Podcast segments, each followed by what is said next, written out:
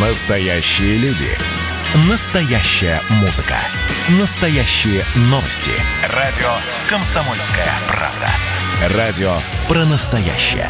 97,2 FM. эм. Как дела, Россия?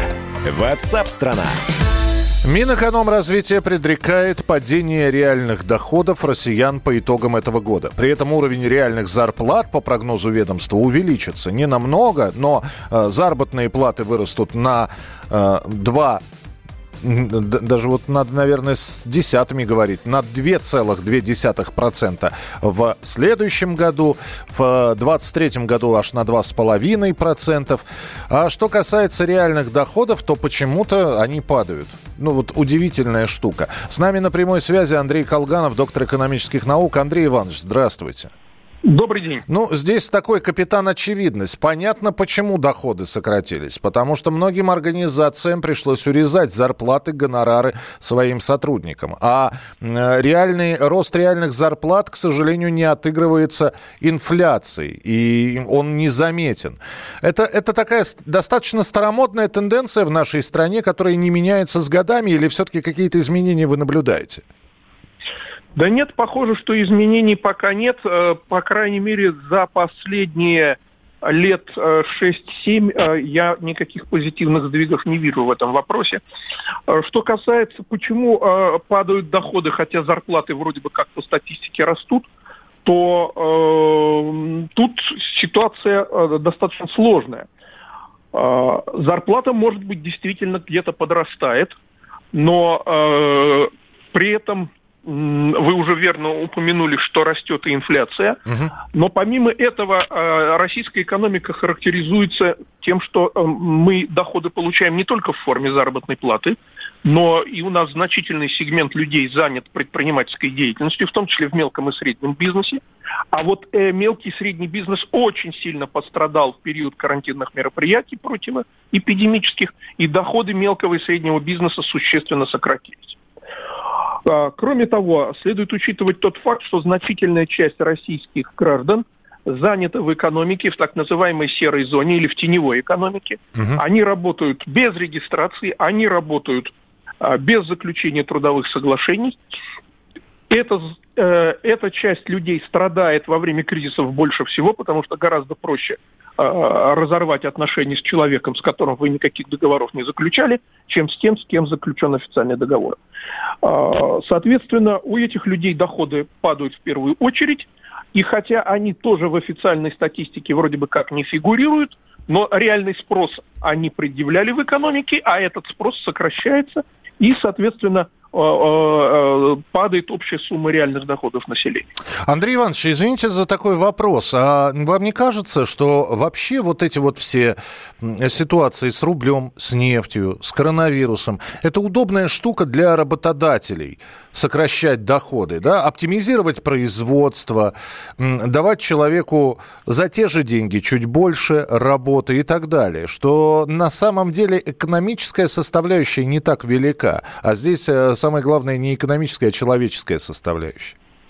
Но э, исключаю такой, э, такого, что работодатели, безусловно, пользуются этой ситуацией а, для того, чтобы усилить давление на занятых э, у них работников.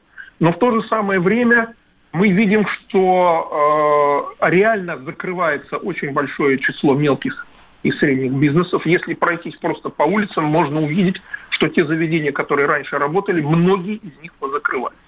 Это правда. Это тенденция ближайшего будущего, в котором мы э, оказались, или все-таки потихонечку начнет исправляться все это дело? Ну, э, я думаю, что она начнет исправляться, но именно потихонечку. Потому что быстрого э, восстановления в такой ситуации ждать не приходится. Сейчас как раз наступает период, когда заканчиваются отсрочки, э, так сказать, мораторий на, банкротство, э, отсрочки по кредитам, отсрочки по налоговым платежам. И э, представителям мелкого и среднего бизнеса придется либо рассчитываться за счет чего-то по своим обязательствам, либо объявлять о своем банкротстве и закрываться. И вот э, эти банкротства могут вызвать цепную реакцию, потому что если кто-то не в состоянии исполнить свои обязательства, то значит э, другие э, бизнесы, другие контрагенты этого предприятия не получат свои деньги и тоже попадут в сложное положение и тоже могут оказаться в ситуации банкротства. Угу. Это, это очень сложный э, период, и именно сейчас, мне кажется, государству надо предпринять наибольшие усилия для того, чтобы поддержать э, экономическую конъюнктуру в стране, чтобы не допустить вот такого вот такой цепной реакции массовых банкротств в секторе мелкого и среднего бизнеса.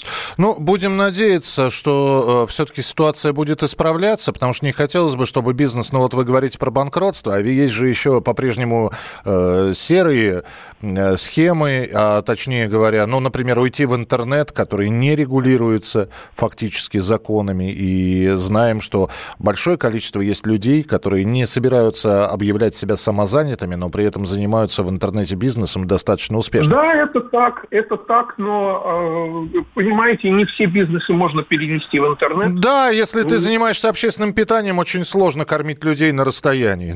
это правда. Вот. Ну, да. Спасибо большое. Андрей Колганов, доктор экономических наук, э, был с нами на прямой связи. Минэкономразвитие предрекло падение реальных доходов, но ни для кого не секрет, что у некоторых они и так уже упали. Я знаю, что юность закончилась. Теперь я могу только вспоминать. А я помню, тогда и там, в юности, я не чувствовал себя счастливым. Мне казалось наоборот, что все сложно. Меня не понимают, меня не слышат. Но теперь-то я знаю, что там и тогда было счастье. А тогда я ничего не знал. Зато я так всего хотел. Как же я ждал тогда чего-то. И мне казалось, и я слышал, что меня зовут.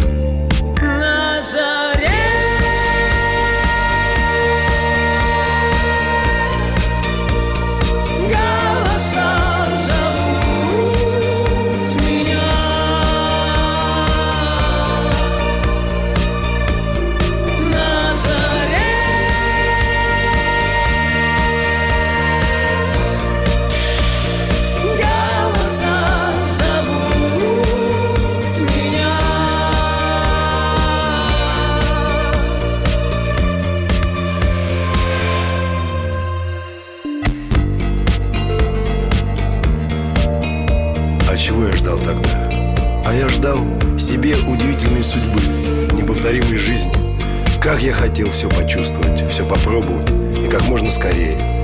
Я тогда мог идти по улице, отражаться в витринах И мог сильно надеяться, что меня обязательно полюбят Что меня ждут. А еще я мог до утра сладко думать И с трепетом чувствовать, что вот-вот, уже этим утром Уже скоро, уже скоро